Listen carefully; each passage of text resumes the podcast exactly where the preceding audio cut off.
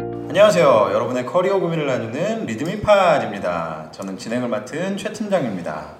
리드미팟은 리드미다 투데이 어디라고요? 리드미다 투데이 아, 오늘은 아주 묵직한 네. 그래. 예, 남성분들의 목소리로 아, 리드미다 투데이에 게재된 에피소드를 소개하고 관련된 수다를 가감없이 나누는 팟캐스트 방송입니다. 편안한 수다를 위해서 각자의 본명은 공개되지 않습니다. 아, 또한 특정 회사에 대한 적나라한 속 얘기들이 공개될 수 있음을 양해해 주시기 바랍니다. 아, 리드미팟은 유튜브와 애플 팟캐스트 그리고 팟빵 그리고 이제는 리드미다 투데이를 통해서도 구독하실 수 있습니다. 많은 하나 더 알려드리면 이제 네이버에도 나올 수 있습니다. 언제부터 나오나요?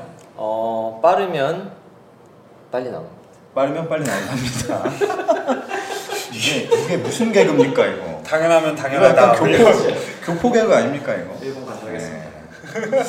자, 이곳은 강남 소재 리드미 사무실에 위치한 회의실이고요. 아, 오늘도 저- 역시 저를 포함해서 네 분의 패널이 자리해 주셨습니다. 반갑습니다. 반갑습니다. 한 주간 잘들 지내셨습니까? 네잘 지냈죠. 네. 똑같은 대답이죠. 네. 그죠? 네. 이 잘 지내는 게 굉장히 감사한 거예요, 사실. 아 그럼요. 네. 자, 오늘은 특별히 남성분들로 구성이 돼 있고 칙칙하네요. 예, 실은 그 박수 소리를 유심히 들으신 분들은 아시겠지만 여기 총 사실은 여섯 분이 있습니다. 아 예, 그런데 예, 소리 한번 내주세요. 뻐꾸기다. 뻐꾸기다. 먹구이. 저희가 팟캐스트 방송 사상 어, 방청객을 자처하면서 예, 두 분이 경기도 용인에서 올라오신 현장 방문을 예, 듣다 듣다. 용인에서 몇 번 타고 오셨어요. 여기에서 자가용 타고 왔어요. 자가용 타고 오신 이야. 예, 아, 용인에서 법인 차량이죠. 네, 법인 자가용. 차량. 예. 네, 여기서 타고 또 왔습니다. 예, 두 분이 오셨습니다. 저희가 실은 이제 그 방송의 여건상 마이크가 사실 네 개예요. 그래서 네 분이 참여하는 게 좋겠다라는 생각을 했고, 아, 그보다 많은 분들이 오실 때는 이제 다른 분들은 자연스럽게 방청객으로. 로테이션. 예, 그래서 저희가 이제 그 SBS 라디오의 컬투 쇼에 버금가는 아, 아 어떤 방청객과 함께 호흡하는 그런 방송으로. 좀 있으면은 이제 영상으로도 준비가 돼야 될 것 같네요. 예, 영상으로 네, 요새 붐붐이 좋던데. 네? 난 요새 붐이 좋던데. 아 붐, 붐이 뭐 하고 있죠? 아 쉐끼로 붐. 그러니까 붐이 뭐 하고 네. 있죠? 4시 6시. 4시에서 네, 시작했네. 4시 6시 분명 했는데 날입니다 날. 네. 어, 또뭐 클럽처럼 만들었나 음, 보네요. 음. 그렇죠. 음. 그, 그 사고 사건 나고 나서 쉐키로에서 자꾸 루가 빠지고 쉐끼붐. 네. 쉐키 붐이 됐다는 쉐끼 붐. 네, 쉐키로 붐. 아, 앞에 아무튼 뭐 이, 이도 있잖아요. 이 새끼 네, 붐. 그죠. 최근에 그 어, 다시 또 복귀하셔서 활약하시는 네, 붐 씨께 저희가 응원의 메시지를 보내드립니다. 갑자기요? 자 오늘 말이죠 어, 저희가 어, 4월 5월 계속해서 직무에 대한 집중 해부를 하고 있지 않습니까 그죠? 어, 이게 쓰기가 꽤 길게 가네요. 그죠? 아, 네. 그렇네요. 사실은 저희가 이렇게까지 예상했던 건 아닌데 생각보다 굉장히 길게 가고 있어요. 네. 아, 이번에는 지난 주에는 저희가 해외 영업에 대한 부분을 예, 다뤘었는데 아, 해외 영업 방송이 나가고 나서 시청자 아, 청취자분들의 뜨거운 그 반응이 있었습니다. 어떤 반응이었죠? 영업이 해외에서만 하는 거냐? 아, 아, 국내 그 수많은 그죠? 약 375만에 달하는 그 국내 영업 인력들에 대한 어떤 이거 약간 800만 탈모인과 비슷한 약간 느낌이어서 그냥 나- 생각나는 숫자죠. 예. 예. 무시하는 거냐. 자, 그래서 오늘은 나 진짜인 줄 알았지. 국내 영업에 대한 얘기를 한번 해볼 겁니다. 와 특별히 어, 통신사에서 몇 년간 올해 하셨어요? 3년 차. 3년 차. 아, 3년 차. 통신사에서 3년 차. 사실 뭐 3년 차 하면은 실은 뭐 그 업계에 대한 거는 뭐 뭐든지 알게 되지 아, 않습니까? 그럼요. 실무자죠 실무자 그렇죠. 핵심이죠. 네, 핵심 그래서 실무자 아, 3년 차의 통신사에서 또 영업 직군, 또 영업 관리를 경험하셨던 유니브님을 저희가 모시고 네, 실제로 리드미에서 아, UNIV 해서 유니브라는 아, 아이디로 필명으로 네, 활동을 하고 계시는 분입니다. 반갑습니다. 반갑습니다 반갑습니다. 네, 간단하게 그래도 이제 저희 어, 방송에 처음 오셨으니까 한번 소개를 좀 해주시겠어요? 네, 예, 사실 좀 격식있는 자리를 원했는데 이렇게 어이없는 자리에서 제 소개를 하기를 좀 몰랐고요. 예, 저는 아까 술 먹던 데 보니까 랜덤쇼는 못 하겠더라고요. 아 이거 어떻게 드립을 칠 수가 없네 이거 당황스러워. 예, 저는 국내 통신사 중 한 곳에서 예, 유통 채널 관리라는 직무를 담당하고 있는 유니브라고 합니다. 제 필명을 대학교 때부터 써서 아시는 분 아실 수도 있겠지만 어쨌든 3년 차를 경험하고 있고요. 오늘 이 자리에서는 어, 800만 탈모인처럼 무시당했던 국내 영업인들 그 중에서도 통신 영업에 대해서 한번 얘기를 하고자 합니다. 제가 어, 리드미의 글을 좀 썼었는데 직무 관련해서 그 직무에 대해서 개인적으로 더 세부적으로 물어보시는 분들이 많더라고요. 음. 어 정말요? 오늘 리드미 팟을 통해서 그런 궁금증들 해소할 수 있는 준비가 되셨으면 좋겠습니다. 아 아 뭔가 되게 깔끔한 준비하고 온 소개. 것 같은데요? 그러게요. 네 뭔가 약간 행사 뭐 진행하시는 느낌도 좀 아, 들고. 그러니까요. 네. 이게 보니까 이 저기 커리어 패스에 네. 학생회장 출신이 딱 눈에 띄네요. 아, 그런 분이. 그러네요 그러면 어, 이참에 우리 조대리님이 한번 유니브님의 네. 커리어 패스를 한번 간단하게 소개 좀 해주십시오. 어 어떻게 소개드려야 될지는 제가 뭐 많이 안 학교나- 네. 해봐서 그죠. 모르겠지만 일단은 술 한잔 드려요? 아이 전술 먹지 않습니다. 경희대학교를 나오셨네요. 경희대학교 나오시고 어, 아뭐 군대까지 쓰셨는데 이사단 아, 추운 데서 군대를 쓰신 이유가 있습니까? 제가 사실 심지어 행복했는데? 화났었다는데요? 아 화났구나 아, 전역하니까 행복하죠. 아, 그래요? 왜 화가 나죠? 그 신성한 국방의 의무에? 사실 제가 입대 5일 전에 불신청을 해가지고 5일만 간 케이스인데 아, 저보다 빠르게 입대한 케이스 못 봤기 때문에 계속 아 오일 신청을 했는데 5일 만에 아, 제가 제일 빠른 줄 알았는데 저는 한 달 반 만에 갔거든요. 아, 오일. 아, 거의 뭐 오히려 통신사를 갈 운명처럼 그래. 군대도 LTE급으로 가셨네요. 네. 그, 아, 5G. 요새 5G. 아, LG. 5G. 아, 미안. 촌스럽게. 아, 5G. 네, 아. 어쨌든 그렇게 해서 코피오는 제가 뭔지 잘 모르겠고 어, 레이즈 GLS 이렇게 인턴을 거치신 것 같아요. 그죠? 아 정확합니다. 예. 그래서 이렇게 해외 봉사도 많이 다니셨다가 이제 통신사로 어, 해외 이렇게 공사를 아, 많이 하셨네요 음, 취직을 하셔서 지금까지 3년 차로 근무하신 유니브님이셨습니다. 결국 이제 대학에서 학생회장을 하시고 그다음에 이제 어, 해외 봉사를 하시다가 네, 통신사에서 지금 이제 3년 근무를 하신 통신사는 3대 통신사 중에 하나시겠죠? 아무래도 그렇잖아요. 네. 그렇죠. 아, 대략 어, 어, 떤 회사입니까? 대략 어떤 회사가 어딨어요? 세 개밖에 없는데. 그러게 어, 에너지와 연관 있는 회사입니까? 아니면 국민의 기업입니까? 어, 아니면 아니면은- 인화의 예? 그런 회사입니까? 일단 답이 없는 회사라고 말씀드리고 싶고요. 아, 어 뭐, 센데요. 네, 그 센데요 잠깐만 여기 실명 거론되나요? 그럼 사실 통신 영업이라는 게 정답이 없기 때문에 그렇게 말씀드린 건데 어쨌든 제가 나온 과는 정말 관계가 없는 과 없는 회사라고 말- 일단 말씀드리고 싶고요. 어, 음. 제가 나온 과 같은 경우는 제 커리어 패스를 보면 아실 수 있겠지만 어쨌든 본인의 문과생들 다 그런 것 같아요. 본인의 커리어를 살리지 못하고도 취업을 어떻게 할 수 있는지 그런 부분에 대한 고민도 뭐 저한테 카운슬링 요청하시면은 예, 적극적으로 상담 응해- 응해드리겠습니다. 저 문과인데 예? 저 문과인데 아유 뭐 얼마든지요.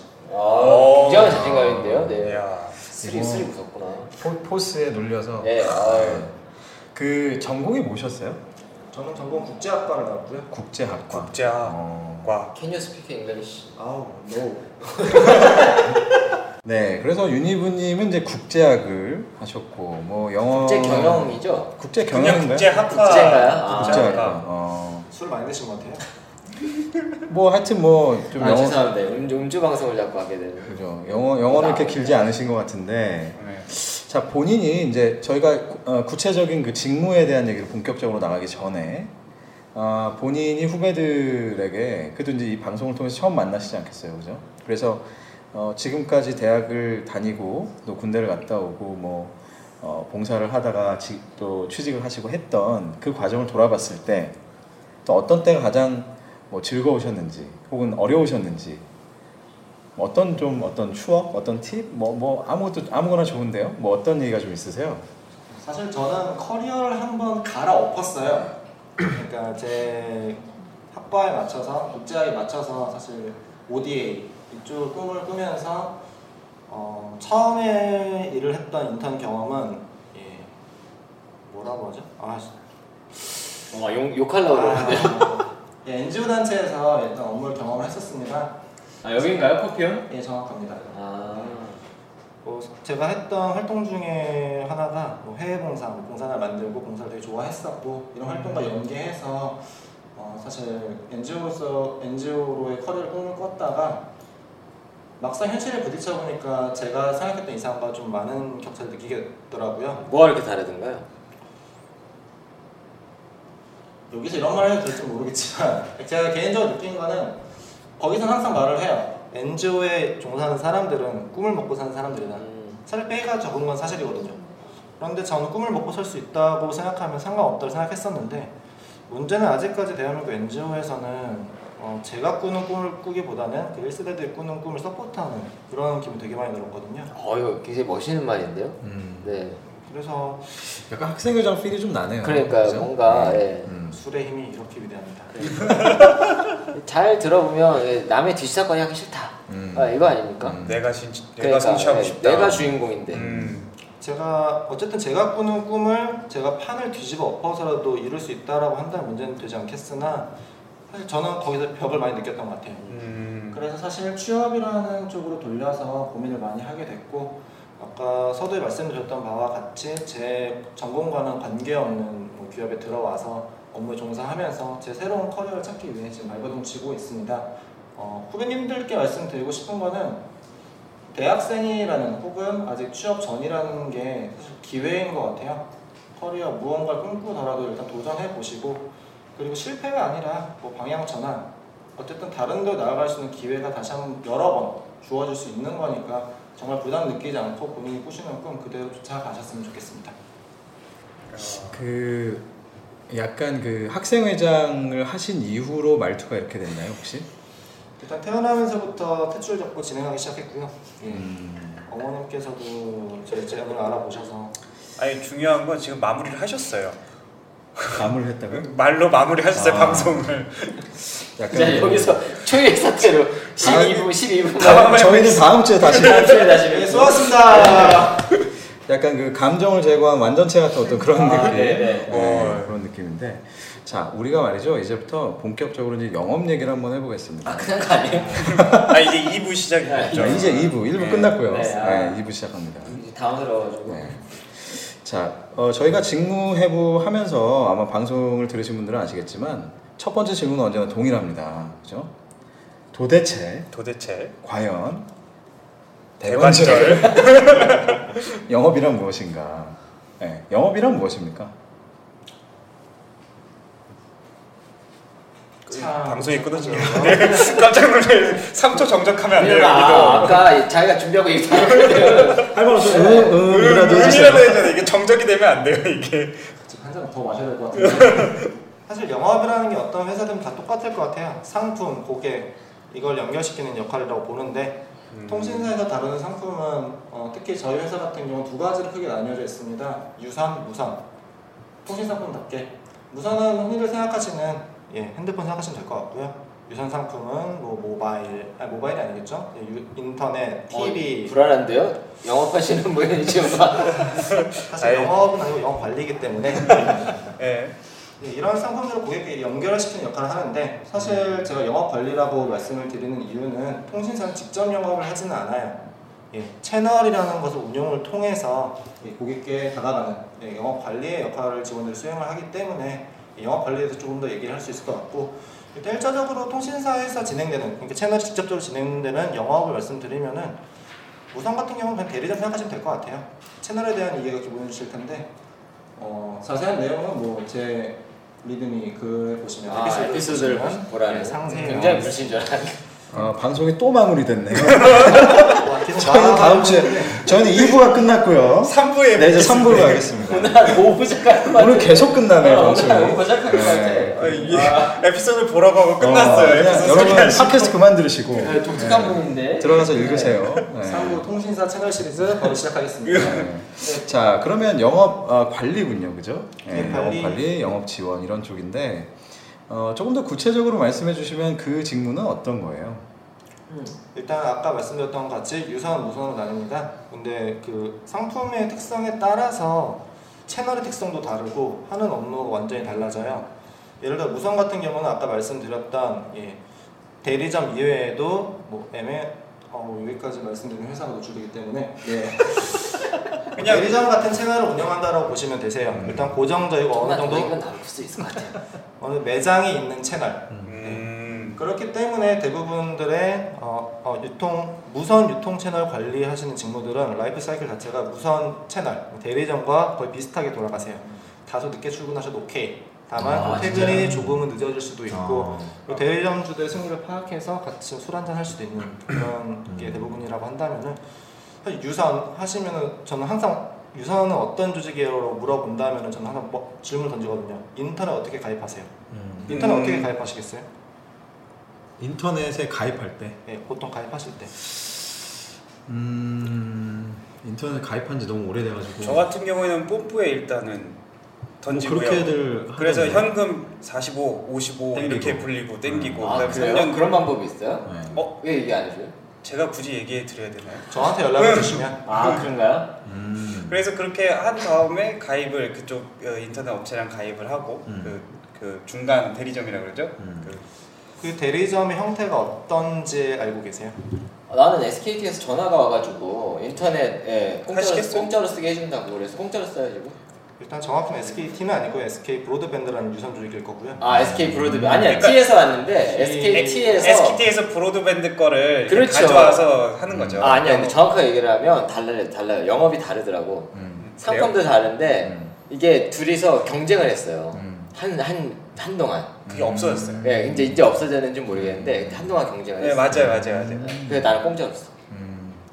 일단 대부분 아까 전에도 말씀하신 얘기하면 꼼프 되죠. 그리고 아. 네. 중간 유통 과정에 대해서는 명확하게 설명을 못 하시는 것 같은데 대부분 가입하시는 절차는 간단해요. 전단지 보고 하시거나 음. 아니면은 뭐 인터넷 번호 찾아가고 뭐 연락하시거나 음. 아니면 지금 말씀하신 대로 텔레마케팅 TM을 음, 통해서 네네. 가입을 하시거나 음. 근데 이런 것들을 다 저희 유통 유선 유통 채널들이 하는 거거든요. 뭘로 할 때 제일 고객의 혜택이 많이 많이 보나요? 저한테 하시면 제일 아 네. 자 준비 이게 유니브를 검색하신 후에 카운슬링 신청하셔서 네. 현금 5, 10? 왜 이렇게 네, 치시면은 그렇죠. 네. 표인봉 나갑니다. 예. 아 별 네. 다섯 개? 막 이렇게 하나. 어, 뭐 지역에 상관없나요? 아유 구애받지 않습니다. 아 전국구랍니다. 전국구. 해외만 아니라면 아, 어디든 네. 오케이. 어, 그리고 이게 이제 어떤 그 특정한 그 아까 이제 채널이라 표현하셨는데 그게 이제 여러 가지 우리가 그 구매할 수 있는 혹은 영업할 수 있는 그 어떤 그 접점? 접점이죠, 그죠? 네. 네. 그걸 채널이라 표현하시는데 어떤 특정 채널에 어, 소속되신 게 아니라 그 전체 채널에 대해서 관리하고 지원하시는 역할이기 때문에 그렇죠. 지금 말씀하신 이런 구조에 대해서 굉장히 빠삭하시죠. 바삭하게 알고 계시네요. 그러면 기본적으로 영업 관리를 할 때 이제 직영 채널이 있고 이게 채널 종류가 여러 개가 있을 거잖아요. 그 설명 그렇죠. 좀 해주실래요? 간단하게 무선부터 말씀을 드리면은 직영 채널이라고 불리는 채널이 하나 있어요. 네네. 대리점이랑 비슷한 형태실 거고 사실 이름이 뭐예요? 직영들이 좀 뭐 이런 거. 예, 저희 그룹사 이름을 차용하고 있는데요. 예. 그 이름이 네. 아주 뭐예요? 들치했네. 아, 계속 유도를 하시는데. 아, 일단 예, 자꾸 저희- 자꾸 그러시면 방송 끝나요 또 중간에. 예. 여기서 마무리 짓겠습니다. 좀 한잔 더 주시겠어요? 예, 일단은 대표적인 무선 채널은 그 두 가지예요. 저 혼이나 알고 계시는 무선 대리점 그리고 음. 저희 그룹사 이름을 차용한 대리점과 똑같은 형태예요. 아, 음. 뭐 간판이나 이런 거 보고 차이를 못 누르나요? 어, 간판을 보고 잘 느끼실 수 있는 거는 간판 자체 옆에 오른쪽 혹은 왼쪽 끝에 어디 뭐 예를 들어 어디 어디 서초점 이런 식으로 음. 써 있어요. 네, 네. 음. 예를 들어서 뭐 준민 서초점 이러면 준민이라는 회사의 서초점인 거예요. 아, 그래요? 음. 예, 사실 그럼 저희 통신사는 예, 준민이라는 회사와 계약을 해서 음, 괜찮겠어요, 지금? 아 이거 회사 이름은 안 말해줘도 대표님 이름은 다 까시고 술좀 긴장하시고 예, 그런 식으로 아, 하면 그게 직영이에요? 아니면 저거요? 이거는 계약 관계예요. 계약 직영이 관계. 아닌 거고요. 저희 회사랑 관계가 없는 그러니까 직접적인 계약 관계는 있으나 사실 저희 회사랑은 상관은 없는 음. 예, 채널을 보시면 될 것 같고요.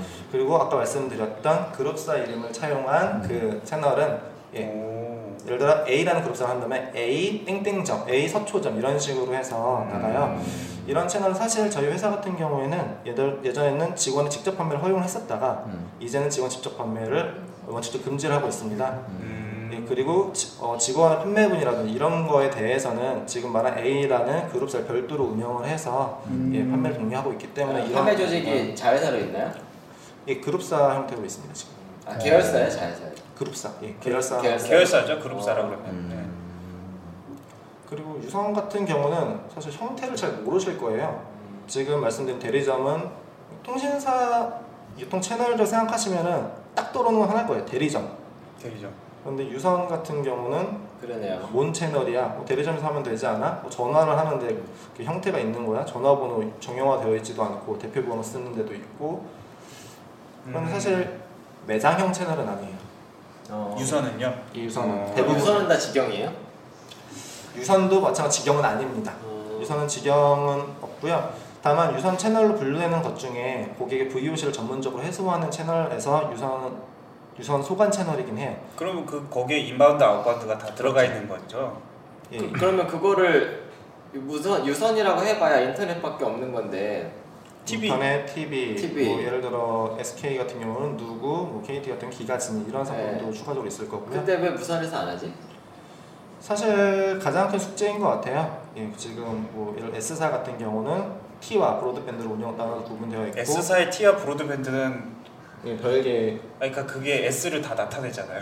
예, 그냥 예, 뭐 왜 SKT를 마시면 될지. KT 같은 경우는 제가 알기로는 무선 유선이 나눠져 있는 것 같고 그 U 플러스 같은 경우 나눠져 있는 거, 거 알고 있어요. 네. 거기도 이제 그 스카이라이프하고 그 다음에 그렇게 나눠져 있는 어, 스카이라이프가 어디 거예요? KT. 네. K 3 걸로 알고 있습니다. KT 요. 아 KT 거예요 스카이라이프. 저희 다 해도 돼요. 이렇게 광고가 들어와야 되니까. 아, 아 정말 네, KT가 이제 스카이라이프 하고 어. 있고요. 그 다음에 인터넷은 기가 이렇게 하고 있고요. 어 저분 어떻게 그렇게 잘하죠?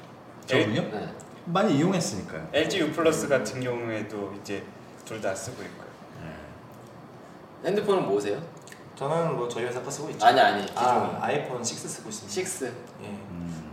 아이폰 아 저기 통신사를 얘기하시는구나. 아니 아니 저도 핸드폰 사. 핸드폰 그러니까 네. 음. 역시 사실 뭐 채널 좀 더 말씀드리면은 그 무선에 대해서 말씀을 드리는 게 맞을 것 같아요. 유선은 아무리 말씀 들어봤자 이해 못하실 것 같고 무시하는 건가요? 아, 정확히 무시하는 게 맞고요. 사실 저도 채널을 무시하는 게 이해하기까지 맞네. 한 2년 정도 걸렸기 때문에 어, 아, 네. 예, 그래서 한달 네, 한 달 만에 이해를 줄게. 다양해서 어려운가요? 그러니까 알파고를 아니면 보는 느낌. 깊어서 어려운가요? 정말 난해한 조직인 것 같아요. 아, 난해한 조직이다. 지금 체력장이 제일 쉬웠다는 분한테 지금. 아유, 학력고사. 네. 아, 학력고사. 예. 일단 유선 조직 같은 경우는 지금 설명드릴 끝도 없을 것 같고요. 워낙 조직이 다양하고 음. 그리고 그만큼 정형화되어 있지 않기 때문에 그리고 인식 자체, 개념 자체가 다들 없으실 거기 때문에 그 개념을 이제 유형화해서 설명하는 게 좀 시간이 걸릴 것 같아요. 그래서 상세한 내용은 제 음. 에피소드 아 이거 나와 있습니다. 자, 저희 3부가 끝났고요. 저렴하게 10원을 네, 운영하고 있으니까요. 네. 예. 저렴하게 그리고 무선을 그냥 대표적으로 설명을 드리면은 아까 말씀드린 저희 직영 그리고 대리점 이외에도 판매점이라는 개념이 하나 있어요. 판매점, 예. 그 다 붙어 있는 거 네, 있잖아요. 복합, 그렇죠. 복합. 예. 네. 멀티샵. 이런 데는 저희 통신사와 직접적인 관계는 전혀 없어요. 음. 아, 그럼 거기는 어떻게 하나요? 거기는 대리점과 계약을 맺는. 예. 어. 아 대리점과 아. 또 예. 그래서 사실 저희는 하청이 하청. 예, 하청이 하- 하청까지 아니고 예, 뭐 그러면- 경- 그러면- 경이나 정. 되는 네. 그렇죠. 건가요? 그러면 예를 들어서 하이마트는 하이마트에 들어가 있는 그 무선 판매 네. 그런 거는 저희 무선 쪽에서 관리를 합니다. 아, 직영으로 직영을 워낙 하는군요. 큰 채널이기 때문에 음. 이게 대형이라고 따로 분류를 해서 관리를 하고 있고요. 어. 하이마트랑 회사랑 이렇게 단독으로 붙나요? 아니면 뭐 예를 들어서 인천이면 인천에 본부가 붙나요? 뭐 어떤 식으로? 회사는 단독으로 붙어서 단독으로 예, 붙어서. 입점을 하겠다. 전체를 계약을 맺겠죠? 그럼 하이마트 말고 또 뭐가 있지? 이마트도 있고 예, 이마트, 롯데마트, 롯데마트, 홈플러스 이런 데 들어가 있는 조직들도 허니마트. 백화점은요? 음. 백화점은 없지 않나요? 저희와는 계약 관계가 없습니다. 백화점은? 그럼 백화점은 개인인가? 백화점은 핸드폰만 팔죠. 어, 제조사가 백화점 있고. 개통해주잖아요. 음, 백화점에서 개통이 개통은 안 안 될 돼요? 거예요. 예, 음. 난생 처음 들어보는 말씀하고 계십니다. 아, 그래요? 그래서 좀 개통 안 될 거예요. 네. 되나요? 정말 감정을 제거한 완전체. 알파고. 백화점은 아니고 지금 말씀드린 뭐 아울, 아울렛이라고 하나요? 아 마트 예, 비슷한 마트, 예, 아, 대형 네. 마트 혹은 전자제품 상가, 음. 예, 하이마트 같은 그런 데서 주로 저희 채널들이 네, 운영되고 어, 있고요. 그럼 갑자기 궁금한 게 생기는데 지금 구조가 되게 복잡한 거잖아요. 그러면 회사 입장에서 보기에는 어떤 게 가장 이익이 많이 남으며 그다음에 소비자 입장에서 보면 어디로 가는 게 제일 유리한가요? 네, 아니, 페이백을 이제 말씀하시는 건가요? 뭐 네, 아니, 이것저것 페이백 포, 포함해서 뭐 서비스 네, 뭐 측면이나 저한테 오세요 이딴 소리 하지 마시고 네. 고객이 정말 하고 싶으신 예. 그러니까 고객이 살 때 어떻게 사는 게 유리한 있을까? 그러니까. 그렇죠 고객이 그러니까 이- 아까 얘기를 들어보면 그 멀티샵 같은 데들은 오히려 안 좋은 거잖아요 마진을 한 번 더 뛸 거니까 오히려 반대입니다. 아 그래요? 예, 음. 오히려 어, 이런 말씀 드리면 방통위 관계자분들 화내실 수도 있는데 네. 어쨌든 간에 불법 보조금이라는 게 어, 어, 있는 건 사실이고요. 하지만 제가 담당한 채널에서는 결코 운영하지 않습니다. 아 네. 이렇게 말씀드리는 게 그러니까 직접적인 관계가 있는 대리점 음, 그러니까 유통구조 아. 건너가면은 마진이 더 높아진다 생각하시는데 음. 직접적 관계가 있는 채널에서는 사실 거의 큰 폭으로 운영을 할 수가 없어요. 음. 걸리는 약간 수가 어, 어떻게 보면 단속의 사각지대일 수도 있겠네요, 그죠? 판매점이 보통 그렇게 그러니까 한 단계 건너뛴 대리점과 계약 관계를 맺은 음. 채널에서 하시는 게 오히려 더 저렴하실 수도 있고요. 아. 테크노마, 테크노마트 7층 같은데 음. 아 그리고 그게 그 중에서도 정말 구이 구이 말씀하신, 혁신도림. 네. 말씀하신 대로 신도림의 테크노마트 같이 경쟁 밀집 지역 있잖아요. 아. 네네. 그런 데가 유리하죠 시장의 이치 당연하잖아요. 경쟁이 세면은 음. 가격은 오른다. 아. 가격이 다운되죠 아, 아니 그 보조금이 네, 보조금이 오른다. 오른다 예. 네. 그렇구나. 근데 아까 우리가 얘기했지만 유선 인터넷 가입을 하는데 막 현금 30만 원 이런 거 어떻게 가능한 거예요? 불가능합니다. 예. 장점으로는 불가능한 거고요. 저희 사부 사부 끝났고요. 아 그래서 그냥 오부로 뭐 들어갔네요. 지금 이거 방송의 관계자가 절대 듣지 않을 거니까 예, 저는 예, 저 어떤 회사에서 일하고있는지 아직 말씀 안 드린 거죠 제가. 아, 그럼요 저희는 물론 안 자, 지금 네. 무슨, 무슨 얘기인지 기억 안 나죠? 나중에 다시 잘 들어봐요. 잘 들어보면 그런 거 아 아, 내가 제가 해주시면 내가 이 얘기를 왜 했나 싶을 거야 아마.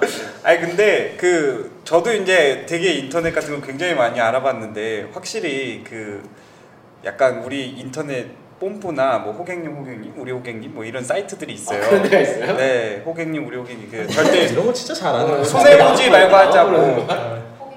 네 그런 거. 아 있어요 그런 거. 네 아, 호객 네. 탈출. 네. 아 용인에서도 안 해요. 특히 우리가 되게 접근하기 힘든 정보가 일단은 인터넷, 핸드폰, 카드, 보험 요 부분 네 부분이 이제 우리가 접근하기 힘든 정보로 아, 자동차. 자동차는 사실 관심 있으면은 음. 충분히 알 수 있는데 보험은 잘 보험이나 이런 거. 사실 예, 애매하죠 이게 인맥 통해서 뭐 한 설계사가 있고 하면 알기 쉬운데 그냥 저 같은 경우는 입사하기 전까지는 통신사 유- 뭐 이렇게 정책이 들어가고 이런 부분을 전혀 이해를 못했었고 뭐 공시지원금 얼마나 하는데 이게 뭔 소린지 통신사는 일부러 복잡하게 만드는 것 같아요. 그래서 정리를 일부러 듣다 예, 보면 가격 네. 정책도 굉장히 짜증이 복잡하고 나면서 네, 일부러 그런 거죠.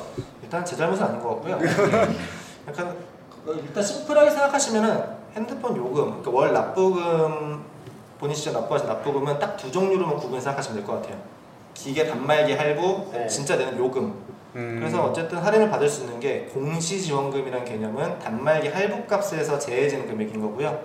근데 다 공시지원을 받지 않고 요금 할인으로 들어가는 금액으로 한다면은 요금 제사를 받으시는 거예요. 선택 음. 약정이라고 하죠. 24경우 약정을 했을 때 20% 정도 할인이 되는 게 요금 할인인데요. 어떤 게 유리하신지 잘 모르시는 분도 있을 텐데 간단히 설명드리면요. 공시지원금은 핸드폰 잘 팔리게끔 법적으로 공시한 보조금이라 생각하시면 될 것 같습니다. 그런데 새로 나온 핸드폰, 예를 들어 삼성, 삼성의 갤럭시 S8 잘 팔리겠죠. 굳이 저희가 보조금 안 실어도 잘 팔릴 건데 보조금 안 실을 이유가 없잖아요. 그렇다면 보조금 포기하고 요금제에서 20% 차감되는 요금을 선택이 훨씬 나아질 거고요. 그런데 좀 된 모델이다, 조금 시간이 지났다 이런 모델 같은 경우 공시지원과 확인을 하셔서 언제부터 내리나요 공시지원금이? 언제부터 많이 올라요? 좋은 좋은 1년? 질문이네. 좋은 질문. 음. 예, 좋은 질문이지만 예, 좋은 답변을 해드리면 그건 제조사 마음대로고요. 예, 제 통신사가 사실 뭐 현문 우답이 되근. 정말 좋은 답변이네요. 아 근데 어, 나, 나 진짜 어지러워져. 네. 어지러져 싫어 지금 막 처음이야 이런 느낌 드는 사실 예. 게 이게 시장 상황에 따라 아. 달라지기 때문에 말씀드린 질문에 대해서 명확하게 답변드리기 어려울 것 같아요. 그래서 그냥 명확하게 본인이 예를 들어 5만 9천 요금제를 쓰신다. 그러면은 거기에 20%를 24개월 곱하신 다음에 그 금액이 또 어디를 가도 공시 지원가는 다 볼 수 있어요. 어, 모든 통신사의 사이트에 가면 그거랑 음. 비교하셔서 어떤 유리하신지 판단하시고 선택하시는 게 제일 현명한 소비 그냥 방법입니다. 세폰 사시면 선택 약정 하시고요. 2년간 열심히 쓰시면 돼요. 근데 그 놀라운 건 항상 우리가 2년 약정을 해서 쓰면 이제 매번 청구서에 그 단말기 할부금이 음. 나오잖아요. 그렇죠. 근데 왜 그 2년이 그렇게 길게 느껴질까요? 어, 왜냐하면 돈이 없어서 그래요. 아니요 그게 아니고 그런 또 거죠. 내가 하나 돈을 있죠. 많이 벌면 뭐 지가 얼마가 나가든 간에 또 하나 얘기하면 샌드폰이 금방 나와요. 아 그렇죠. 네, 그래서 더 길게 느껴진다고 늘 하더라고요. 대리점에서는 2년만 내시면 된다. 근데 2년 진짜 한 10년 되는 것그 같이. 근데 TV 2년 넘으시지 않으셨어요? TV요? 네. TV는 한 5년 된 것 같은데. 그렇죠. 근데 별로 그렇게 길게 안 느껴지는. 한 10년 더 가야죠. 네, 그러니까 아, 어. 핸드폰은 되게 빨리 제품이 나와서 그렇게 조금 갈증이 떨어진다 그랬나? 그거를 또 극복하는 방법이 있어요. 음. 나이를 좀 더 먹으면 그냥 무뎌지는 것 같아 그냥. 아 이렇게 이렇게 보기 네. 시작하죠. 이렇게 멀리 떨어뜨리고. 아, 씁쓸하네요. 아 근데 우리 아들 그 에세이 그거 빅시 음. 하는 거 보니까 좋긴 하더라고요. 그게 뭐죠? 빅스비, 아, 빅스비인가? 빅스비, 빅스비, 네, 빅스비. 어. 네. 아, 빅시라 그래서. 아 저 색깔 넣은 건가요? 아니 모르 모르는 게 나오니까. 그러니까. 아, 연락 주시면 잘 설계해드릴게요. 네, 5부가 끝났고요.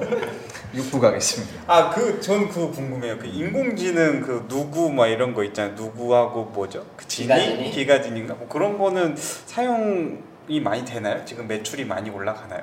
매출 개념보다는 지금 시장 선점 개념으로서 좀 활용되고 있고요. 음, 제가 알기로는 저 대변인가? 어, 그러니까 되게 청와대 대변인 같은 그러니까. 느낌. 네. 역할이 좀 다른 걸로 알고 있어요. 누구 같은 우리도 지금 경우는 IoT 기계 중에 보이지 하나로 분류되고 있고 네네. 기가진이 같은 경우는 TV 셋탑박스를 대체하는 형식으로 알고 있는데 아 구조가 다르군요. 이게. 하는 기능이 그러니까 메인 기능이 다르다고 보시면 돼요. 아 네. 똑같은 건 줄 알았는데. 매출은 아직 발생하고 있지 않을 거예요. 어쨌든 지금 아 풀고 있어요 그냥. 이제 시장 진출한 지 얼마 안 됐기 때문에 오, 음. 예, 그래서 아직 수익 음. 사업은 아니군요. 전용 수익 사업은 아니라고 생각하고 사실 통신사에서 마켓쉐어를 포기한 지는 꽤 오래됐거든요. 음. 지금 중요한 거는 ARPU, 어, ARPU라는 단어는 예, 어 대표님 좋은데요? 네? 예, 아 저요? 아 저한테 물어보는 건가요? 알프가 뭐예요? 어, 그- 아, 또 이거 아닙니까? 아이 아이 진짜 예. 방청객이라도 없었으면 네, 내가. 아이 유부가 끝났고요. 그 육부 아, 육부 끝내셨잖아요 지금. 네, 되게- 되게 고마운 이 게스트가 6부를 끝냈어. 아, 6부를 끝냈어. 네. 되게 고마운 게 내가 딴 거 하려고 했는데 아. 치고 들어왔었어요. 아, 어, 자. ARPU는 뭐 에버리지 레비뉴 펄 유닛 그러니까 소비 아, 펄가 아, 발음이 아. 좋다. 네. 나라 국제 어, 다른 뭐. 건 모르겠고 그러니까. 펄가 수익 점수가 거의 715점. 인- 인당 인당 평균 매출이군요. 그렇죠. 인당 예를 들어서 뭐 2만 원짜리 요금제 쓰는 고객한테 3만 원을 쓰게 만들고 뭐 아까 말씀드린 누구를 더 쓰게 만들어서 돈을 조금이라도 더 받게 하는 아. 그래서 누구구나. 그게 왜 그게 누구예요? 누구예요? 그 일루스 누구? 네, 굉장히 굉장히 일루스는 뭐야? 아 그럼 삼루스 왜야? 아, 삼루스는 뭐야? 거죠. 자, 7분 끝났고요. 그렇군요. 자, 저희가 그 어, 불필요하게 사실 이제 정말 아, 제목까지 네, 갔어. 30분 만에 어, 쓸데없는 얘기 계속 나눴는데 직무 얘기 진짜 돌아가 보죠. 아 아니, 근데 아니었어요? 사실 네. 지금 되게 중요한 포인트예요. 직무 얘기를 할 때 음. 농담이 아니고 저런 얘기를 어디서 들어요? 맞아요. 그렇죠. 그러니까. 그리고 사실 어, 방송을 들으시는 분들 중에 통신사에 그 취업하시고 싶은 분들이 굉장히 많을 거기 때문에 아마 이런 부분들 잘 그 기억해 주셨다가 면접 볼 때 그죠? 아. 어. 그러니까 알프를 높여야 됩니다. 이런 얘기 한 마디 딱 하면은 예? 알프가 뭐야? 그죠? 네. 예. 그런 거 같고요. 그죠? 예. 거기도 자, 현장 용어인가 봐요 그게 그쵸. 음. 이제 좀 또 뭐 있나요? 그런 용어 되게 좋은 것 같아요. 알프 끝인 알프 것 같은 같아요. 표정. 알프 혹시 뭐 BS란 단어는 뭐 빌딩 쉐어, 빌딩이세요? 그건 또 뭐예요? 아파트당 뭐 점유율 이런 거 있잖아요. 아 아 그런 용어 그런 게 있어요? 아, 사실 집 세대마다 아파트 인터넷을 안 쓰는 세대는 없을 거예요. 음, 그런데 이제 아. 그 아파트를 어떤 회사에서 얼마큼 먹고 들어가는지 이런 것도 구분을 해서 신축할 때 어. 특히 신축에서 제일 중요하고요. 오. 그리고 예를 들어 어떤 곳 사실 유선은 중요한 게 제가 사실 유선 쪽이기 때문에 유선을 좀 주로 말씀을 드리는데 아 무선 쪽 아니셨어요? 여태까지 무선 얘기만 하시길래 그러니까. 무선 같은 경우는 대부분 다 아실 거예요. 사실 나와 있는 정보도 많고 음. 그런데 사실 제가 말씀드리고 싶은 건 유선 쪽이고 왜냐하면 유선에 대해서 모르시는 분들이 많을 거고 음. 그리고 언젠가는 분명 유무선 통합이 될 거예요. 아까 처음에 대표님께서 허두에 왜 나눠서 가느냐라고 하신 것처럼 그렇게 나눌 의- 이유는 사실 더 이상 없거든요. 음. 어쨌든 알프업이 지금 주목되는 시대에서 무선을 썼으면 인터넷도 쓰게 만들고 그렇죠. 예. 어쨌든 통합을 통합을 해야 되는 음. 게 그렇기 때문에 회사 자체 기조도 그쪽으로 흘러가고 있는 게 맞고요. 하지만 아직 현실은 좀 구분을 하고 있기 때문에 음. 그리고 무선 같은 경우는 일상생활에서 정말 쉽게 접촉할 수 있는 채널이거든요. 음. 그래서 좀 유선 채널에 대해 설명을 드리고 싶어서 말씀드리는 건데 음. 예, BS 같은 경우는 예, 빌딩 쉐어. 아, 말씀드린 빌딩 쉐어를 의미하고요. 나는 영어 욕인 줄 알았어요. 볼 예, 그렇죠. 여기까지 하겠습니다. 네. 불비 이거 있잖아요. 예. 이런 불비. 아, 아 소똥. 아, 예, 9부 시작하겠습니다. 그렇군요. 자, 아, 직무에게 좀 넘어가면은 영업 관리를 하신다고 하셨고 이제 오늘 앞단에서 이제 어, 각 채널들이 있으면 대략 이 부분에 대해서 뭐 정책도 정하시고 또 채널별로 뭐 실적도 관리하실 것 같고 자 그런데 어, 그냥 일상적인 하루를 보면 네, 예. 아침부터 저녁까지 무슨 일을 하시나요? 일단 먹었지. 말씀 소고기 사 먹고. 개콘 900회 특집 지금 네? 아, 네, 제 말씀해 주세요. 개인적인 직무를 말씀드리면은 저 하루 종일 솔직히 엑셀을 봐요. 실적 관리하고 어. 데이터셋 통해서 지금 어디가 많이 예 뭐 일단 아, 지금 말씀드리고 싶은 아까 말씀드려 못 드린 거는 대부분의 영업이라고 하면은 신규를 판매하는 거라 생각하실 텐데 유선에서 무엇보다 중요한 건 해지 방어도 중요해요. 음. 그리고 단순히 해지방어. 이런 용어 좋거든요 해지방. 해지방. 나 진짜 해지방어에 진짜 죽을 뻔했잖아요. 하루 일곱 번씩 전화 와요. 음. 제가 아. LG에서 탈피해서 SKT로 옮기는 과정 중에 어, 그 흥정을 하기 시작해요. 자기가 60만 원까지 주겠다고. 음. 아이고 그런 거 저한테 제보를 하시면은 네. 예. 70만 원 드립니다. 70만 원 주시는 거예요. 그래서 어, 왜 그러시냐고. 아 그냥 탈탈 거라고 괜찮다고. 막 이렇게 했던 게아그 해지방어라는 용어였거든 그게. 아 그러면 전화가 오면 딱 그러면 되겠네요. 지금 해지방어 하시는 겁니까? 딱 그러면 되겠네요. 아 그러지 마시고 일단 녹음을 누르세요. 그리고 저 제보를 해주시면은 예, 파파란치 제보로 해서 한 300만 나오거든요. 오, 적당히 진짜요? 분배해서 그럼 150씩 나눠가는 건가요? 아 그리고 한 6대 4 정도로. 예.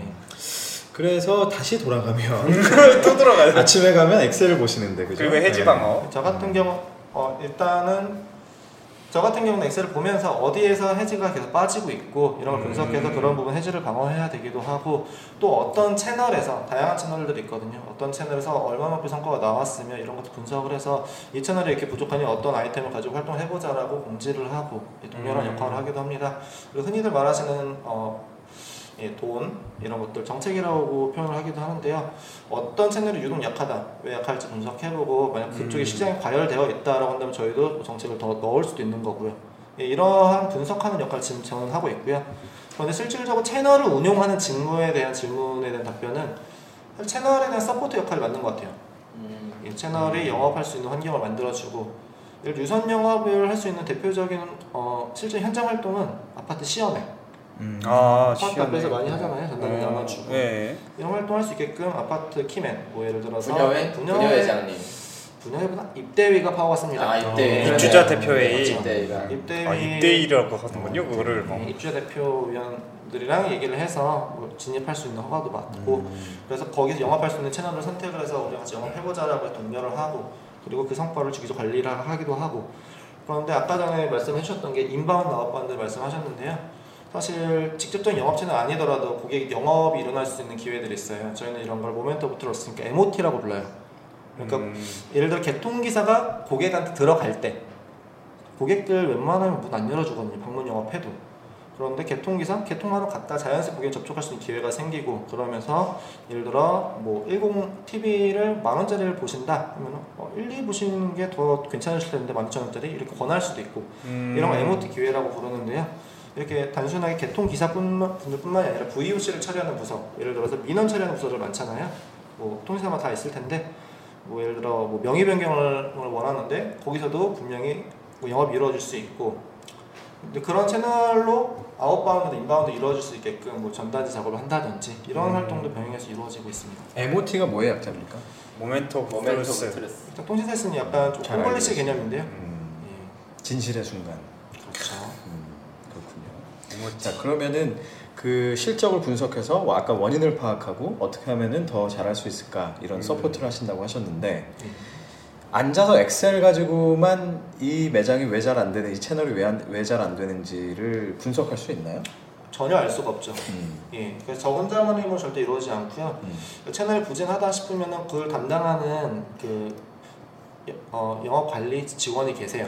아, 그분이랑 또 직원이 미팅을 하죠. 음. 그리고 제가 직접적 나가면 좋겠으나 어쨌든 제가 약간 컨트롤 타워 역할, 저는 뭐 음. 기획 업무를 지금 담당을 하고 있고요. 커맨드 센터군요. 음. 그렇죠. 예, 음. 정확하게 그래서 저는 데이터를 뽑아서 이게 왜 이런지 그 다음에 그 담당자 미팅을 통해서 지금 이 채널 이렇다 음, 그러니까 상황을 정확하게 인지를 시켜주고 그럼 왜 그렇다 이런 상황이다 뭐 본인이 인지하지 못하고 있을 수도 있어요 음. 그러면 뭐 데이터는 정확하니까요 좀 음. 빠지고 있다 알아내라 이런 식으로 컴, 뭐 커뮤니케이션을 통해서 그런데 그런 그 활동들이 정말 매일매일 있어야 할 만큼 거꾸로 얘기하면 아. 통신사 사람이 필요하냐고 어, 지금 그런 어, 네. 거예요. 통신사에서 유니브님을 굳이 연봉을 주고 정규직으로 채용해서 할 만큼 그렇게 많이 있나요 일이? 제가 왜 이전에 이제 가장 아, 지금 멀리서 왔는데 왜 일하냐고 물어보신다면 네, 일단은 심지어 두 분 오늘 처음 처음인 거 아, 아닙니까? 네, 어, 처음 뵙습니다. 이따가 우리 저기 저기 좋은 낯으로 헤어지기로 해요. 아, 꼭 그러기로 네. 어, 서로 화장실 가지 말고. 알겠습니다.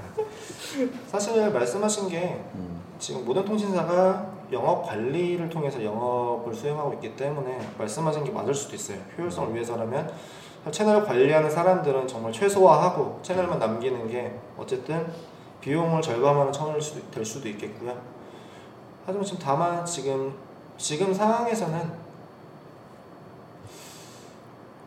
이 부분은 답변을 좀 피하도록 하겠습니다. 죄송합니다. 뭐 이거는 제가 질문을 잘못한 거 그러니까 왜 그래 왜 그랬어요? 아, 누군가 아니, 해야죠. 해야 될 아니, 일입니다. 솔직히 내가 기대했던 거는 아 정말 일이 많습니다. 네. 채널별로 실시간을 분석해야 되고요. 그렇죠. 리얼 타임으로 네, 고객이 참 빠지는 그- 거를 바로바로 체크해야 아, 되고. 어, 실적 경쟁이 얼마나 치열한지 아십니까? 이런 이 상황을 얘기는. 음. 보면서 우리는 하나도 안 짰다라는 게 여태까지 방송을 하나도 안 짜고 한다라는 게 음. 증명이 되는 거예요. 그러니까 근데 궁금한 게 진짜 하나 있는데 방금 말씀하신 거를 놓고 보면 전 그런 게 좀 궁금하거든요. 데이터에서 빠지는 걸 놓고 보면 어떤 시그널이 있을 거다라는 거죠. 이런 데이터가 나오면 대량으로 해지가 일어난다라던가 예. 그런 시그널들이 있을 것 같은데 그런 분석은 혹시 예, 그런 걸 분석하죠. 일단 일별로 뭐 신규든 해지든 예, 그런 것들 분석을 하기도 하고요. 그래서 그 갭을 순증이라고 불러요. 이것도 알아두면 좋을 것 같습니다. 영업 순증이라는 개념인데요. 신규 마이너스 해지를 의미하는 거고요. 그래서 순, 뭐 순증이나 순감이 됐다 이런 경우 사실 저희가 영업을 하고 있는 뭐 건물이다 싶으면은 이건 문제가 있는 거잖아요. 아까 말, 언급했던 신축 건물 특히 이게 되게 심하거든요. 경쟁사끼리 경쟁이 정말 과열되어 있는 지역이기도 하고 그렇죠. 이런 부분에 있어서는 지금 우리가 밀리고 있다라는 시그널인 거잖아요. 저희가 해지가 더 많다. 결국에는 3사가 그냥 돌려먹기인 거잖아요. 그죠? 그렇죠. 해지를 하진 않아. 아예 해지를 하더라도 아예 안 쓰진 않을 거니까 결국 돌려먹기. 그렇죠. 시장에 그 마켓 시장 정해져 있고 거기서 그렇죠. 이제 왔다 갔다 하는 정도인데 아, 그럼 시장이 정해져 있고 3사가 돌려먹으며 신축 건물에 대한 경쟁이 치열하고 어떤 고객이나 어떤 예를 들면 건물에서 시그널들이 나오는지 또 채널별로 실적은 어떤지 뭐 하루에 할 일이 굉장히 많겠네요 매일매일 제가 그렇게 한가한 사람이 아닙니다. 예. 우리 통신사 사장님들 그 영업관리직 많이 뽑아주십시오 아, 그래요. 네. 아 근데 사실 영업 관리가 저런 그 영업에서 는 굉장히 중요할 수밖에 없어요. 왜냐하면 그렇죠. 채널 영업을 다 본인 우리가 회사가 할 수 없기 때문에 그 영업 그 관리나 지원의 직무를 아 이제 아까 말씀을 들어보니까 백오피스에서 그런 데이터를 분석하는 역할을 지금 유니브님 하시는 것 같고 예. 그 실제로 그거에 따라서 어떤 원인 분석이 되면 현장에 가서 그런 것들을 뭐 독려한다든지 어, 문제를 파악한다든지 하는 역할을 하시는 분이 따로 계시다고 하셨는데 예. 아, 현장은 직접 안 나가세요? 저는 가끔 나가긴 하는데 다만 그 주로 채널 담당하시는 분은 별도로 그렇죠. 있죠. 아. 그게 지금 원래는 제가 했어야 하는 유통 채널 관리 직무인데 근데 그 조직 안에서도 아까 말씀하신 백 오피스 담당하는 사람 필요하잖아요. 그게 지금 제가 됐을 뿐인 거고 그러면 이건 좀 민감한 두 번째 질문일 수 있는데 겁난다. 저 술 좀 마시고 보통 사람들이 이제 그런 생각을 많이 해요. 이게 통신사뿐만이 아니라 뭐 사실은 얼마 전에 뭐 어, 떤또 우유 회사에서 뭐 한번 난리 난 적도 있고 그, 그렇죠. 실제 현장의 영업 채널들을 관리하는 직무는 아 굉장한 슈퍼갑이다 이런 인식들이 있거든요. 음, 그 유니브님이 일하는 그 현장에서 어떻게 느끼세요? 절대 오해시고요. 아까 전에 제가 그 판매점에 대한 설명을 드렸을 때 뭐 병정 이런 얘기가 나왔는데 절대 오해세요.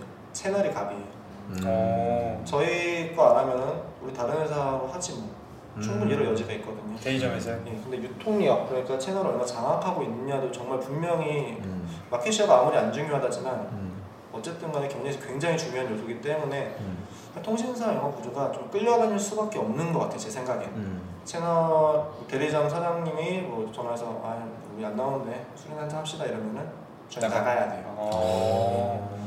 뭐 아까 말씀하신 우유 정말 다릅니다. 저희는 초올로서 예, 힘들게 버티고 있습니다. 근데 지금 얘기를 하시는 걸 놓고 보면 그렇게 많은 대리점들 있잖아요. 정말 요 근처에만 해도 대리점이 엄청 많거든요. 근데도 그래요. 그러니까 대리점을 개당 점포로 보시면 안 돼요. 아. 아까 생각드린 게 준민 서초점, 준민 양재점, 준민 강남점, 준민이라는 회사는 기업이에요. 음. 예를 들어 준민이라는 회사에서 대리점을 한 20개 갖고 있다. 음. 무시 못해요. 음. 어느 그럴 수 누구도. 있겠네. 예. 음. 지금 근데 마켓쉐어가 중요하지 않다라고 하는 게 살짝 이해가 안 가는데 이게 어 고정이 이미 고착이 되어 있기 때문에 그냥 포기를 해서 중요하지 않다라고 어, 생각을 해야 네, 되나요? 중요치 않다라는 개념보다는 포커싱이 마켓쉐어를 확장하는 것보다는 알프를 향상시키는 데 있다고 차라리 보시면 될 것 그러니까 같아요. 그게 이유가 이제 역전을 못 하니까 그런 그래서 건가요? 어느 정도 계속 고착화되고 있어요. 그렇기 때문에 지금 어느 정도의 경쟁을 통해서 그 마켓을 지금 유지하는 수준으로 보시면 될 것 같고 예전에 이제 저도 통신사에서 근무를 좀 했었는데 뭐안 데는 어디예요 도대체? 뭐 안 한 데는 뭐, 뭐 사육사 이런 건 제가 안 해봤고요. 간호사. 그렇죠. 근데 이 통신사들이 그 전반적인 트렌드가 있더라고요. 이렇게 그래서 한 음. 번쯤 확 하고 서로 미친 것처럼 막 갑자기 마켓시어 경쟁을 막 하다가 붙었다가. 결국은 포기. 그래야 우리가 좋은데. 네, 그렇죠. 사실 그죠. 그렇죠. 그래서 또 포기하면 그또 또 갑자기 알코올리즘을 우리 싸움을 맡다가 붙여야 돼 우리 자꾸. 어 그러다가 또 갑자기 어느 회사 미친 듯이 막 총알을 쏘기 시작하면 또 마켓쇼 싸움 이게 좀 약간 반복되는 게 있는 것 같은데 아마 지금은 좀 뭐 단통법도 있고 그죠? 여러 가지로. 음. 다토법 뭐 그런 게 없어진다 그랬는데 어, 뭐 어떻게 돼요? 예, 문재인 화이팅! 예. 아 그런 건가요? 되게 정치적 발언을 하신 거예요? 사실 저희 통신사 입장에서는 단통법이라는 게 어떻게 보면 유리할 수도 있고 불리할 수도 있어요. 정말 공격적으로 마케팅을 진행을 해서 거기를 탈환할 수 있는 기회가 단통법이 없어지면 생길 수 있는 반면에 과도한 마케팅 비용 그러니까 뭐 페이백 이런 걸 지불하기 때문에 뭐 손실 다가올 수 있는데 득과실은 분명히 있는 거고 대부분 제 지인들 물어보시는 게 제일 많은 질문이 그 단통법 언제 없어지냐 그러니까 그게 궁금했다고요. 저도 일개 소비자 중에 한 명으로서 예 사실 단통법 같은 경우가 좀 예민한 부분 같아요. 근데 사실 저도 정확히 모른다는 게 확실한 답인 것 같고요. 지금 정부에서 어떤 조치를 취하든 뭐 문재인 씨가 어떻게 하든 아, 문재인 씨래요. 그 문재인 씨. 친하신가 봐요. 아, 네. 학교 동문이신데 아 문재인 씨. 예, 문재인 선배님 응원하고 있습니다. 그렇군요. 네. 다시 또 직무 얘기로 좀 돌아가면 아, 어, 아. 이제 그렇게 하루 종일 뭔가 실적 분석하고 원인 분석하고 하실 텐데 아마 들으시는 분들 중에는 야 영업 직군 이렇게 하면 아 뭐 하루에 출근하면 서류 가방 들고 어, 이쪽 저쪽 여기저기 돌아다니면서. 돌아다니면서 이렇게 생각할 수 있지만 그 지난번에 얘기했던 거 비슷하죠. 하지만 사실 영업 관리, 영업 지원 쪽의 직무로 간다라고 하면 오히려 굉장히 분석적인 일에 많이 그렇죠. 네, 들어가게 되는 이런 그 현실도 아마 잘 고려를 하시면 좋을 것 같은데 그렇게 하루 종일 뭔가 분석하고 숫자 보고 하면 힘들지 않으세요? 이게 그 여쭤보고 싶은 게 이 어느거나 본과야. 그렇죠. 이 직업을 하면서 아 이건 너무 힘들었다. 뭐 혹은 반대로 이건 너무 보람찼다. 어떤 게 있습니까? 참 보람찼다 힘들다. 일단 3년, 3년 차면 그럴 수 있어요. 음, 사실 그냥 이쯤 마칠게요. 사실 보람찼던 부분은 제가 운영하는 채널들 성과가 나왔을 때 그리고 제가 생각했던 아이템대로 채널 움직였을 때 기대만큼의 수- 수치 이상이 나왔을 때 이럴 때 진짜 보람스러웠던 것 같고요 그리고 이 영업관리 직무에 느낄 수 있는 가장 큰 보람인 것 같아요 채널들이 어떻게 운영이 되고 채널과 소통이 정말 중요하거든요 그래서 영업관리 사실 대부분의 문과생들이 갈 수 있는 직무가 영업이 대부분일 거예요 제일 많은 TO도 있고 하지만 대부분의 문과생들은 두려워요 직접 영업에 대해서 음, 고객 다이렉트 만나가지고 맨투맨으로 고객님 이거 하시죠. 이거 음. 하세요. 그럼 내 지인을 통해서 영업을 하고 다들 시- 뭐 싫어하시는 분들도 계실 거고 제 주변에 그런 경우 많이 봤었는데 영업 관리 직무는 그런 부담 전혀 없는 것 같아요. 그런데 다만 이제 채널과의 관계가 그만큼 중요하고 이런 부분을 좀 핵심 역량으로 생각하셔서 뭐 자세히 녹여내시는 좋은 게 있을 수 있을 것 같은데 지금 말씀드린 바와 같이 채널을 운영했을 때 그만큼 기대치의 성과가 나온다면 그게 정말 제일 보람된 순간일 거고요. 그리고 힘든 순간은 사실 제가 현장 경험이 많진 않아요. 채널과 소통 많이 해본 적이 없고 제가 채널 가끔 나간다고 말씀을 드렸는데 채널 나갈 게 별로 없고 그러니까 제가 현장 감각도 없는데 지금 백오피스 업무를 수행을 하면서 얼마감의 현장감 있는 아이디어를 더 할 수 있는지 음. 그 부분이 제일 고통스럽고 고민스러운 건 마찬가지인 것 같아요. 그런데 대- 문과생분들 중에 기획 쪽을 꿈꾸시는 분들이 있을 거예요. 기획 예. 그래서 기획 쪽으로 가고 싶다. 나 전략 쪽 가고 싶어. 좀 그런 분들도 오히려 지금 뭐 이런 제가 맡은 직무부터 해보시라고 말씀드리고 싶어요. 정말 한 시 단위, 한 구역 단위의 기획을 하는 데 있어서도 굉장히 힘들거든요. 어떤 전략을 가지고 가야 되며. 그런데 그런 사람들, 특히 사회 초년생한테 한 그룹의, 한 기업의 전략 계획을 맡길까? 전 그렇게 생각하진 않아요. 그래서 뭐 이런 경험을 통해서 나중에 뭐 다른 직무로 이직을 하시든 커리어를 쌓아갈 수 있는 기회로 삼는 것도 한 방법일 것 같고요. 제가 가장 고민스러웠던 순간은 어쨌든 제가 내는 방향대로 채널이 움직이기 때문에 그분들 조심스러울 수밖에 없고 그리고 제가 지금 현장에 부족하기 때문에 그런 부분- 부분에 있어서 많은 고민이 있습니다. 음. 약간 그 저 프리미어 리그나 A 매치 끝나고 나면 축구 선수들 뒤에 그렇죠. 광고판 앞에 네, 세워놓고 오늘 경기 어땠습니까? 뭐 이런 거 물어보는 약간 그런 느낌. 네, 홈런을 쳤고요. 감사합니다. 아, 오늘 경기 어려웠기 때문에 네, 뭐 약간 이런 그렇기 느낌. 때문에 네. 그렇군요. 자 어, 마지막으로 하나 또 여쭤보고 싶은 거는 이런 사람은 영업 관리직에 잘 맞는다. 혹은 이런 사람은 죽어도 안 맞는다. 자기라고 그럴 것 같습니다. 어떻습니까? 제일 잘 맞는 사람은 사실 소통하는 걸 좋아하는 사람이 제일 잘 맞을 것 같아요. 어, 대리점이라는 어, 어쨌든 채널은 생계예요. 자기도 버는 만큼 직원 월급도 줘야 되고 한 기업이 정말 소기업이라고 생각하시면 될 것 같아요. 음. 그런데 사실 저희 영업관리 직무의 사람들은 그냥 수치에 불과하거든요. 그 사람들은 실적이. 그렇기 때문에 그걸 얼마만큼 무게감 있게 견디고 그리고 그 사람들과 좀 진실하게 소통을 해서 그리고 저희 회사의 방향들을 이끌어가는 게 무엇보다 중요하거든요. 그래서 전략상품이 이건데 그들은 돈이 안 된다고 안 한다. 그럼 어떤 식으로 풀어갈 것인지 예, 이러한 소통 커뮤니케이션 능력 무엇보다 중요한 것 같고요.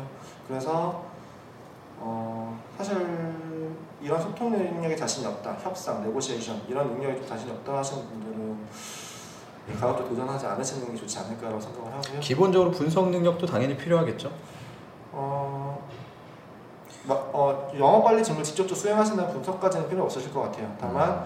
본인이 그쪽으로 커리어를 개발하고 싶으시다면 얼마든지 그쪽 역할을 하실 수도 있고요. 음. 그리고 지금 조직 자체가 어, 젊, 저 같은 경우는 젊은 사람 별로 없는 조직을 봤기 때문에 제가 분석을 할 수 있는 그다음 엑셀을 다룰 수 있는 거 유일한 인물이기 때문에 야, 팔자에도 본인의 없는 가치. 본인은 인물이라고 표현하는데. 네. 음, 팔자에도 없는 엑셀질을 하고 있는데요. 음, 아, 엑셀질 그래도 정확한 표현입니다. 음. 그래서 본인의 성과에 대해서 어느 정도 분석을 하고 인사이트를 갖추는 게 필요하기 때문에 예, 어느 정도 문과생이셨는데 엑셀을 할 줄 아셨어요? 모르셨죠? 정말 단 하나도 몰랐고요. 썸 정도 쓸 줄 알았고요.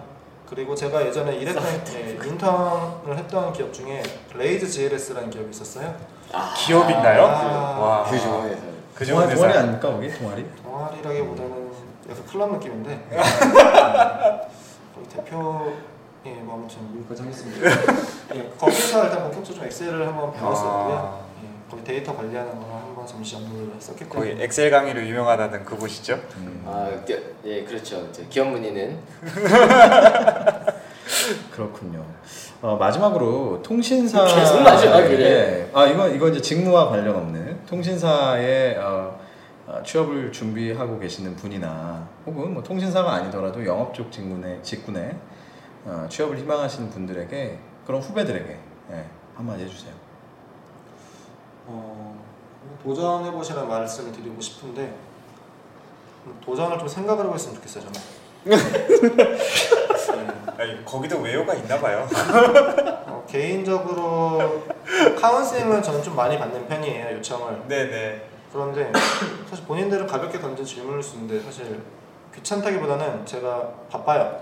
한가하지 않아요. 그런데 음, 사실 후배님들께 어쨌든 정확하게 적성에 맞는 친구 선택에서 도움을 드리고 싶고 그래서 성심성의껏 답변하려고 하는데 솔직히 말하면 질문들 좀 성의가 없는 것 같아요. 저는 음, 그분들에 있어서는 중요한 순간일 수 있기 때문에 저는 성심성의껏 답변을 드리고 싶은데 정말 A부터 Z까지 답변을 해드려야 되는 그런 광범위한 질문이라든지 영업이 뭐예요? 뭐 이런 식으로 예, 정말 답이 없죠. 그 회사 입사 어떻게 해요? 이런 식으로 면접 때 뭐 물어봐요? 이거 뭐 어디 숙제로 그냥 뭐 기업 분석 해오라고 해서 질문을 한 건가 싶을 정도로 무성의한 답변이 있는데 일단 도전을 하시고 그 도전할 수 있는 기회가 분명히 리드미를 통해서 경험 중에 직접 경험이 물론 제일 좋겠지만 간접 경험도 분명히 소중한 경험이거든요. 그 리듬이라는 채널 안에 그런 간접경이 굉장히 많이 녹아져 있어요. 그걸 잘 활용하셨으면 좋겠는데 그런데 활용을 잘 하셨으면 좋겠다는 의미로 말씀드렸던 거고요. 음, 그러니까 언제든지 저한테 카운슬 요청하시면은 예, 성심성의껏 답변을 드리겠습니다. 그리고 저 같은 경우는 스펙이 좋지 않았어요. 토익 715점, 예. 자격증은 운전면허증, 장롱면허, 어, 예. 그리고 초등학교 6학년 때 워드 3급. 지금 없어진 자격증이죠. 워드 프로세서. 아, 음. 추억의 워드 프로세서. 음. 그럼에도 불구하고 사실 제 개인적인 역량을 강조해서 입사한 음. 케이스가 아닐까 싶은데요. 음. 본인이 할 수 있는 역량을 어, 본인이 담당하는 직무와 정말 연관을 잘 시켜서 강조를 한다면 좋은 결과 있을 것 같고 그 부분에 있어서도 나는 스펙이 안 대로 좌절하기보다는 계속 도전하시는 기회가 됐으면 좋겠습니다. 음. 사실 마무리하기 전에 한마디만 드리면 유니브님이 그 매출 거의 최상위 수준이에요. 그러니까 리듬이 안에서 리듬이 그렇죠? 아니죠. 에피소드를 내는 것마다 뷰 수가 어- 네. 어마어마하더라고요. 저도 몇 번 봤어요. 매출 상위 랭크된 에피소드에 10개 중에서 4개가 올라가 있어. 어. 이야, 여러분들의 사랑과 관심으로 저는 한 달에 한 두세 번은 치킨을 먹고 있습니다. 멋있다. 음. 그래도 살은 안 쪘습니다. 아, 그러네요. 네. 오. 그러니까 자. 그, 그것만 먹는 거 아닐까요?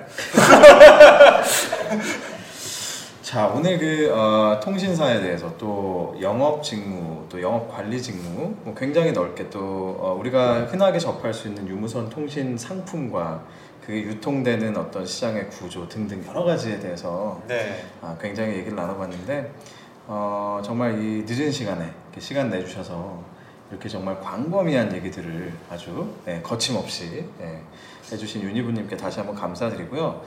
오늘 그 영업 직무, 영업 관리 직무에 대해서 한번 얘기를 해봤는데 어, 제가 또 한줄 평을 한번 해봐야죠. 네, 아, 그랬나요? 그죠? 아, 네. 한참 안 하더니 또 왜? 아니 그냥 왠지 지난주에- 오늘 하고 싶어졌어요. 그러니까. 새 시대가 열렸으니까요. 아, 그렇구나. 우리 대표님 한번 해주시죠. 영업 관리 직무란 아, 무엇일까요? 영어 관리 직무란 사실 지난번에 영어 해외 영업하면서도 비슷한 얘기를 한 번 했었었는데 회사에서 어떻게 보면 어, 약간은 소외될 수 있는 가장 중요한 일임에도 불구하고 소외될 수 있는 그런 직무잖아요. 근데 이거는 이제 그 윗분들한테 좀 해드리고 싶은 얘기인데 마- 입으로는 사실 많이 그러시거든요. 영업실 중요하다. 하지만 실제로 처우는 그렇지가 않은 경우가 많아요. 그래서 저는 농담이 아니고 제가 회사를 운영해 보니까 영업이 정말 제일 중요합니다. 자부심을 가지세요. 조대리님? 갑 아닌 갑 영업 고생하십시오. 진짜 진짜 한 줄로 끝났네요. 그러니까요. 네. 저는 이런 걸 느꼈어요. 오늘 마지막쯤에 하셨던 얘기 중에 아 영업 관리도 커뮤니케이션이 중요하구나 이걸 느꼈어요. 영업 관리. 네, 흔히 생각하면 영업이란 키워드를 떠올리고 관리라는 키워드를 떠올리지만 사실은 누군가를 설득할 수 있어야 되고 어쨌든 커뮤니케이션을 잘해야만 아, 이 일을 잘할 수 있다라는 부분이 저는 생각보다 굉장히 신선하게 다가왔습니다. 예, 사실 뭐 거의 모든 직무가 커뮤니케이션이라는 게 굉장히 중요하다는 생각은 하지만 우리가 흔히 이제 뭐 영업 관리로 왠지 그냥 뭐 그죠 말 그대로 무슨 뭐 관리만 잘하면 될 것 같고 약간 이런 느낌인데 역시 커뮤니케이션이 참 중요하구나 이런 생각이 드네요. 네. 아, 영업 직군에 대해서 또 뭐 통신사뿐만이 아니라 뭐 영업 관리 이런 쪽에 아, 생각하시는 분들이 계시다면 오늘 방송 다시 한번 들어보시면서 예, 시장에 대한 얘기도 뭐 재밌고 좋지만 과연 내가 이런 직군에 잘 맞을 수 있을까 하는 것들을 스스로 돌아볼 수 있는 그런 시간이 되시면 아, 참 좋을 것 같다 하는 생각이 들었습니다. 아, 오늘 말씀 나눠주신 유니브님께 다시 한번 감사드리고요. 어, 저희는 오늘 방송에서 마치고 예, 다음 주에 더 신선하고 더 유익한 에피소드로 다시 돌아오겠습니다. 여러분 감사합니다. 감사합니다.